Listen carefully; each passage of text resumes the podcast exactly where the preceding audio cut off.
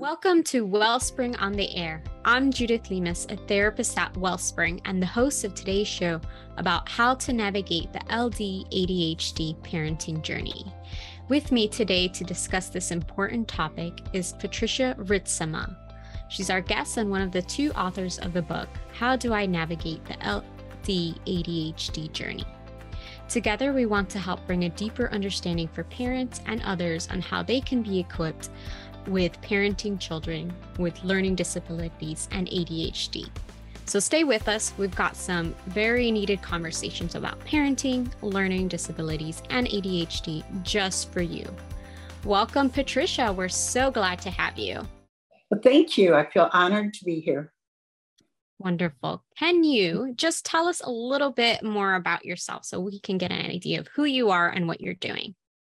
All right. Well, right now I'm an, a retired educator. I've been in education my whole career. Um, I taught little ones how to read in preschool, kindergarten, first grade, taught in clinical schools, Christian schools, public schools, and um, pretty much interacted with every age level. And um, through all those years of teaching, I really um, was always intrigued with the one who had difficulty learning because it mm. wasn't just difficult for them, it was a challenge for the teacher and very challenging for the parents. And so um, years went on, and my co author, Myrna Isom, uh, wrote a book for schools on how to help kids. But mm-hmm. then parents would say, But what about us, the parents? And so our hearts just went out to them.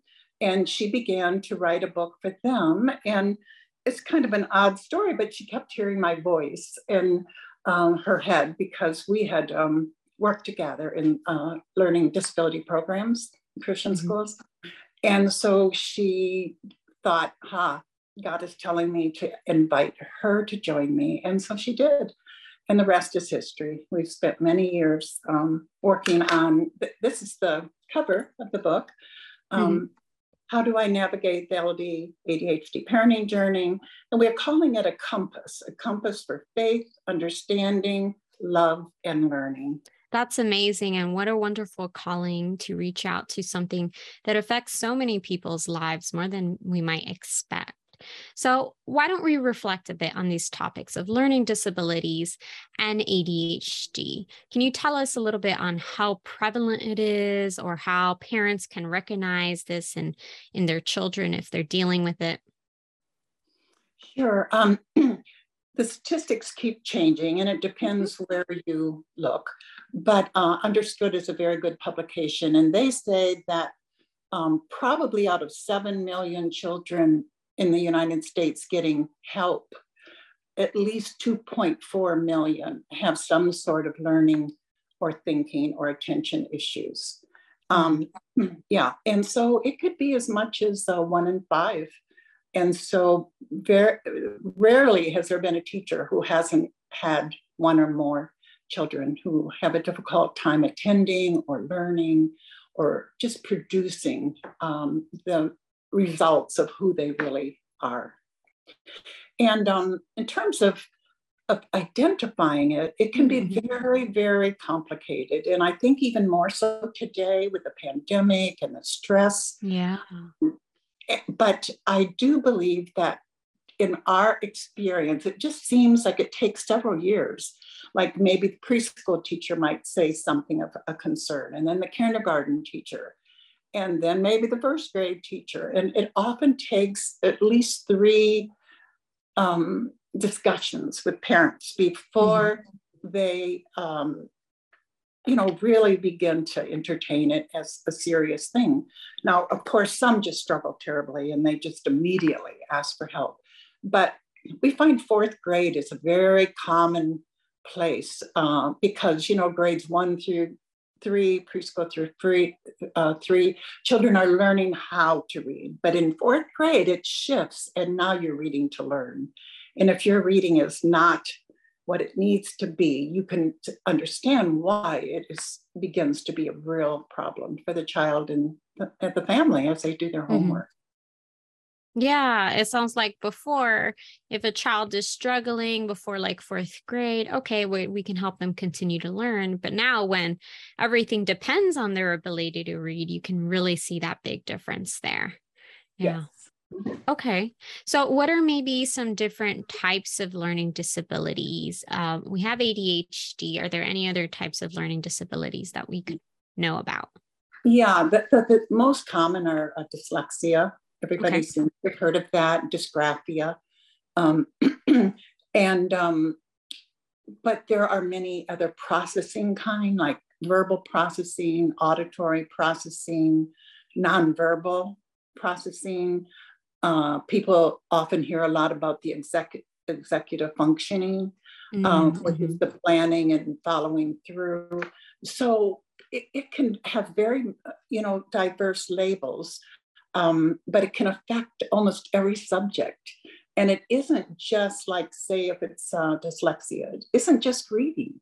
It can be organization, it can be sequencing, it oh, can okay. be uh, affect numbers for many people. They they skip numbers, reverse numbers. Um, so it it but it does seem to affect almost every subject, you know, in some way or another. Um, and that's why it's so important uh, to have an assessment. And many, many parents are very reluctant, you know, to get an assessment because mm-hmm. A, it's expensive. And uh, unless you do it, you know, through the public school, and I don't know how it is in Florida right now, but here it can you can be on a waiting list for a year or more because mm-hmm. it's so prevalent. And so then parents are getting anxious and then they do it privately. And of course, then privately it's much more expensive. And the main and only purpose really for a label is because it tells a clinician how to intervene. Like I would mm-hmm. not teach an ADD child the way I would teach a dyslexic child. I would not teach a uh, verbal processing child, perhaps, the way I would teach a dyslexic child. So it really is the information that the clinician needs to meet the child's needs.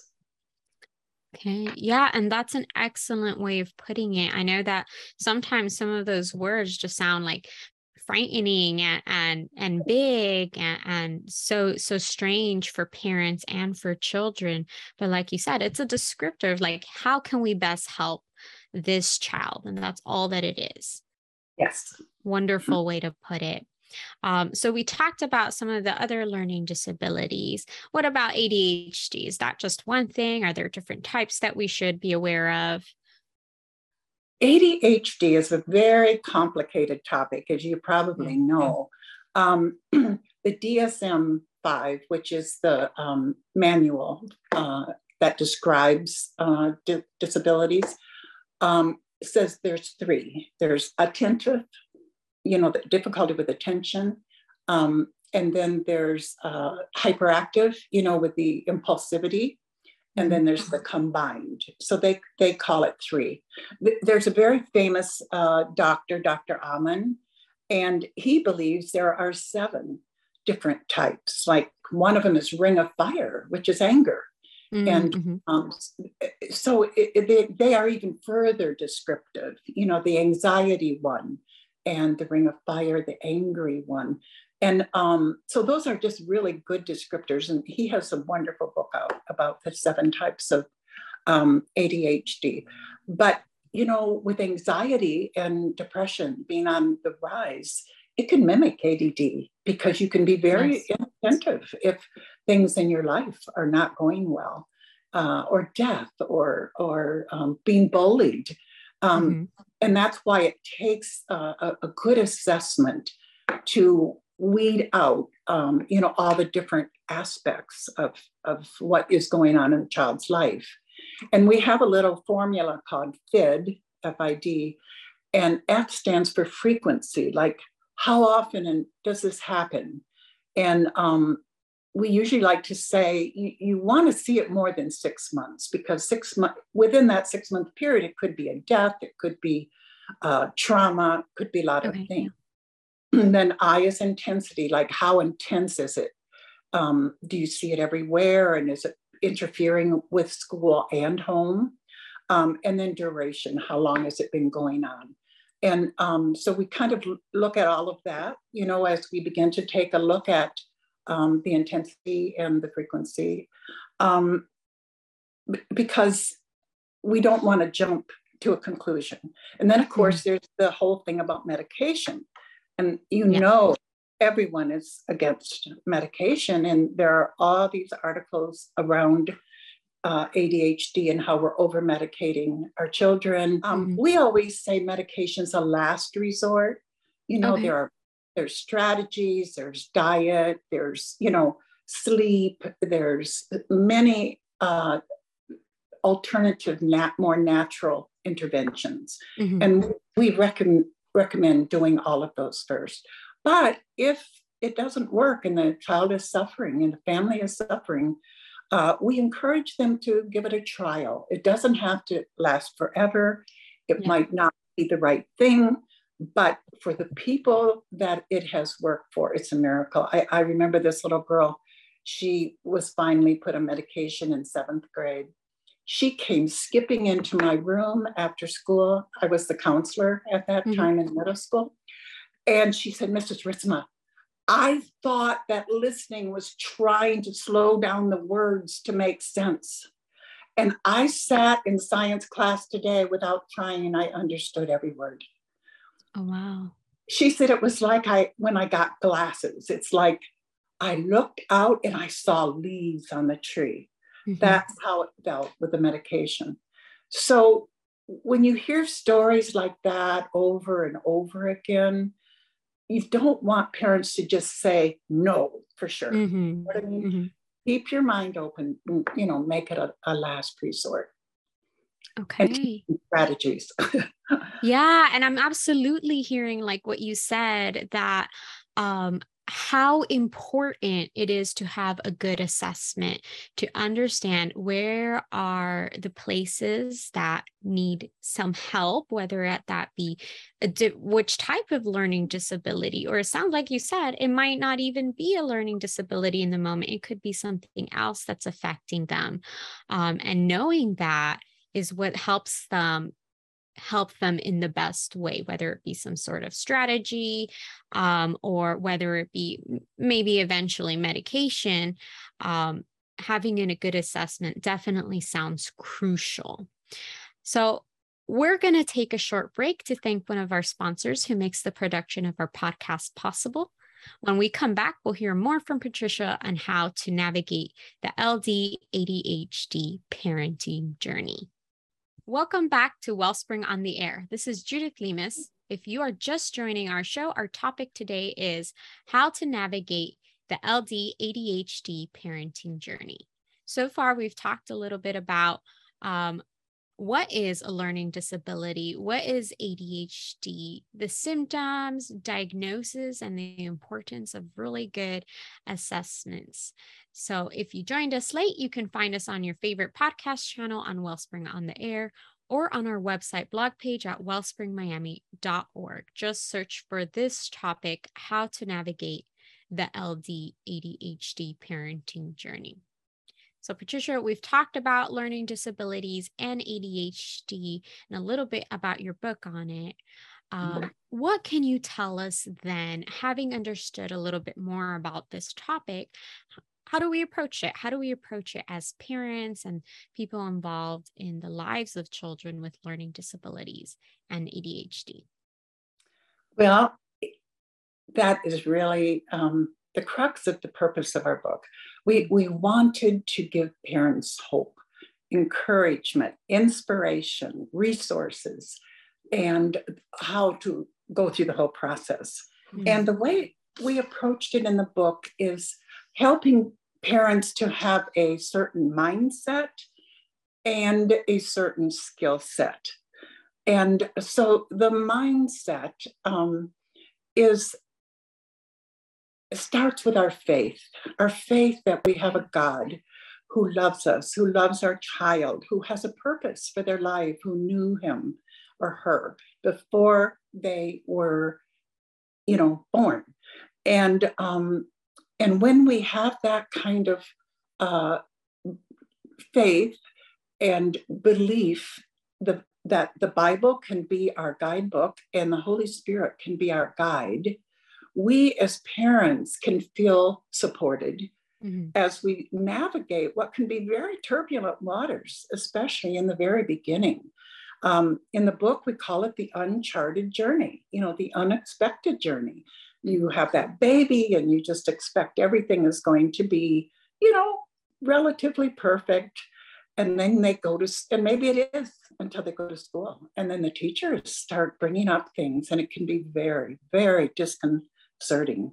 And it may demand things from us that we don't even feel we have in us. So I just think that that's the mindset that we try to create hope, faith, love. And, um, and then toward the end of the book, we talk about the skill set. And okay. we spend two whole chapters on how to deal with a younger child and then how to deal with an older child, you know, with, with many different um, strategies. Um, but that forward thinking, um, the big perspective, and then looking at the whole child. So many times we just look at what's wrong and then we mm-hmm. compare our child to our cousins or, or the neighbors or the other children. And parents can get their hopes dashed, right? Their dream of what their child could be, should yeah. be. And it's very painful. So we talk a lot about acceptance, you know, what is, is, but knowing that um, it isn't finished yet. God is not finished yet. And so when we think about that and we think about our whole child who may not be doing very well in, in say the academic subjects, but they can dance and they can paint and they can sing and then we we can put it into perspective that God has got a different path for them. Mm-hmm. And these may be difficult paths, but um, it can build character, can build endurance, it can build skills that they would not otherwise have. So we try to shift that perspective into something um, larger and something that um, you know that just reminds us to trust God.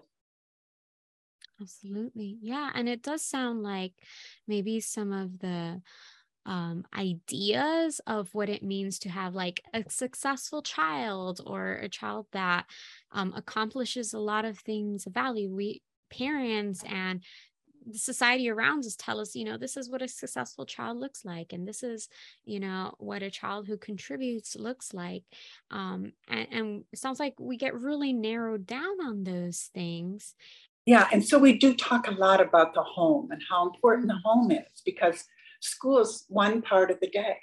But if parents are at home evenings and weekends, um, letting them utilize their gifts, you know, take art classes and music classes and uh, baseball and, you know, mm-hmm. things that they love to, to prove to them, you know, this is not all of school is not all of your life. You have all of these other gifts. So we help them to try to look at their whole child, just like mm. you know in the Bible where we talked about Jesus and how he grew in stature, right? And he grew physically, mentally, even even as Christ. And so we talk a lot about um, you know about that sort of thing. Um, we talk a lot about relationships because outside of school, well, in school as well, we talk a lot about bullying and how to deal it deal with it mm-hmm. because they can really be victims. Mm-hmm. Um, but we also talk about siblings and parents and grandparents and coaches and um, music teachers and other people who can love the, our child, see different portions and parts of our child, and can reinforce, you know, that mm-hmm. behavior. And um, having an LD child can be very hard on a family. Um, divorce is way higher in uh, homes of special needs children than it is, you know, in a regular uh, home. And siblings often get very jealous because that child may demand more help. And so it's important that the parent can look at all the children and remind them that they will be there for each of them in whatever way yeah. they need them. Um, but disability, you know, LD or ADHD is a hidden disability. There are no mm-hmm. glasses, no canes, no wheelchairs. Mm-hmm. And so people often say, oh, they're lazy, they just want attention, you know, and, and just add to the very negative feeling that the child already has. And so we talk a lot about their confidence and building their confidence and, um, you know, like I said, allow them to shine in other areas. Okay. Yeah. Is there anything else that we can know about how we can go about building sustainable coping mechanisms? well, yes, I in the book I talk a lot about um, coming up with what I call a, a like a log mm-hmm. um, and a toolbox. And so we share a lot of tools. And I think all of us to uh, navigate life need tools, right? Like I, mm-hmm. I have breathing and oils, and you know what I mean. Uh, and so we speak a lot in the book about um, different tools and different um, strategies that they that can be put into place. Um, and one of them, I think, is understanding the child. You know how all philosophers say, "Know thyself." And there are lots of different little surveys and tests that you can determine whether your child's what I call a chunker or a splitter. Um, chunkers like to put everything together, they like to make piles. They're just more comfortable that way. And if the mother's a splitter, and a splitter is somebody who likes to file everything in separate files and do sequencing and time management. And if the mother's one and the child's the other, you can just see the conflict. So, mm-hmm. just understanding the child's style of learning, his brain, um, the way his brain functions, you know, in time and space. Um, I just think those are very important places to start. You know, know thyself and know thy child. And then um, brain health. I talk, we talk quite a bit about brain health mm-hmm. because when you really think about it, um, we do not like the word learning disability. And we yeah. used to work very hard at um, words like neurodiversity or a learning difference. But because all the legal um, documents are all written around learning disability, it just seems our culture has, you know, grasped and hung to that uh, idea of disability. But we mm-hmm. like to talk about it as a different ability. And um, but it all functions, it starts in the brain, how the brain is organized. And of course, we know many things now that we didn't know before. The number one wonderful thing is neurodiversity, which mm-hmm. means that the brain changes, that you really can rewire the brain with new practices. And so to me, that is just a huge piece of hope as we teach kids and parents uh, new strategies that they can mm-hmm. rewire their brain.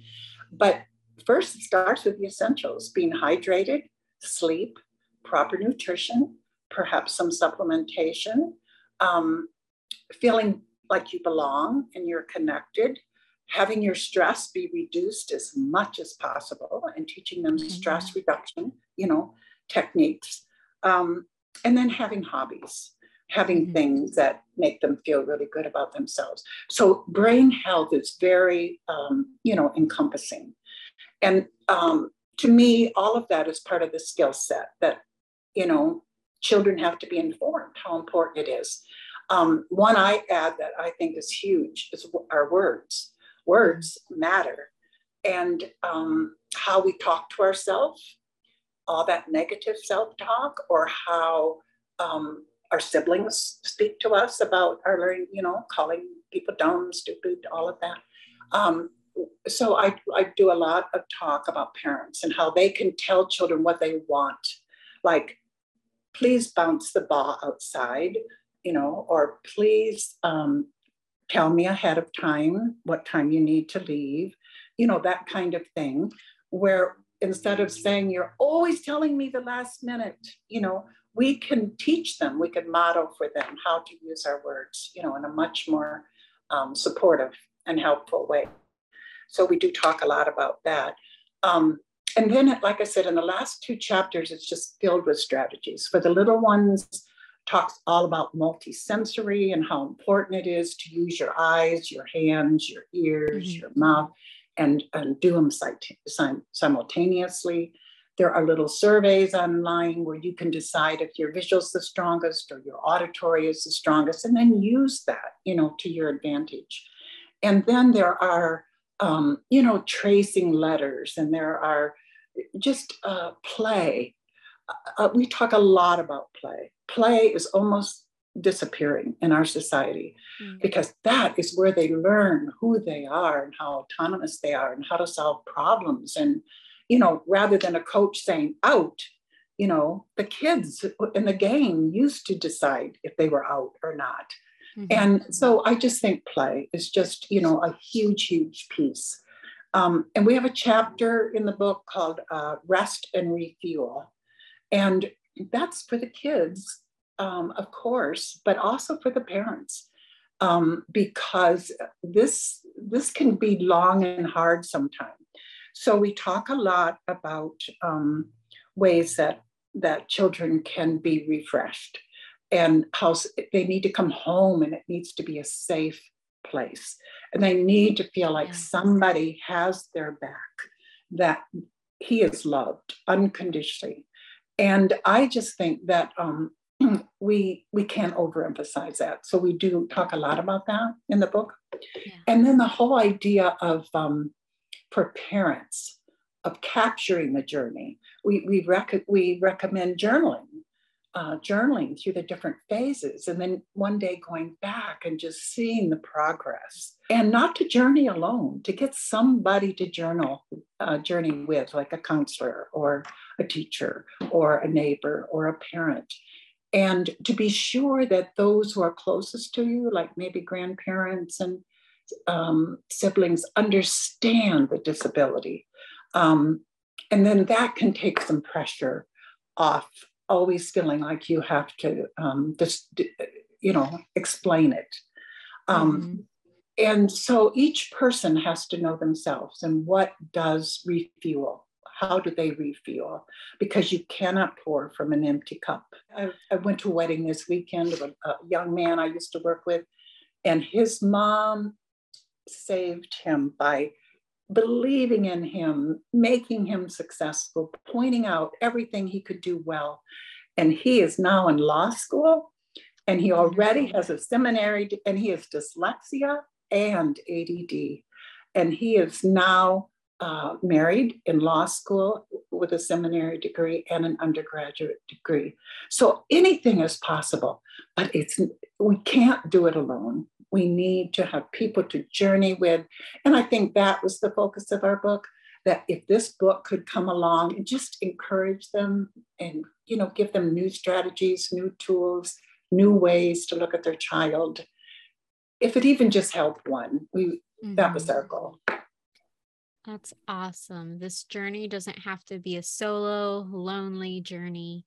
there's right. so many support, so much support that they can get um, in this journey. They are not yes. alone. Awesome. Let us go ahead and start wrapping up. Patricia, you've given us some great information about your book. Uh, tell us where can we get this book?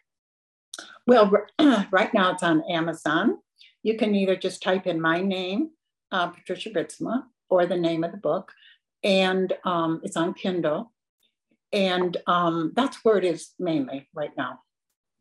Okay, so we have the book available on Amazon and Kindle. So if anybody is interested, that's where you can find it. So it's time to close out this show. Thank you again, Patricia, so much for joining us today and shedding the light on the topic of how to navigate the LD ADHD parenting journey.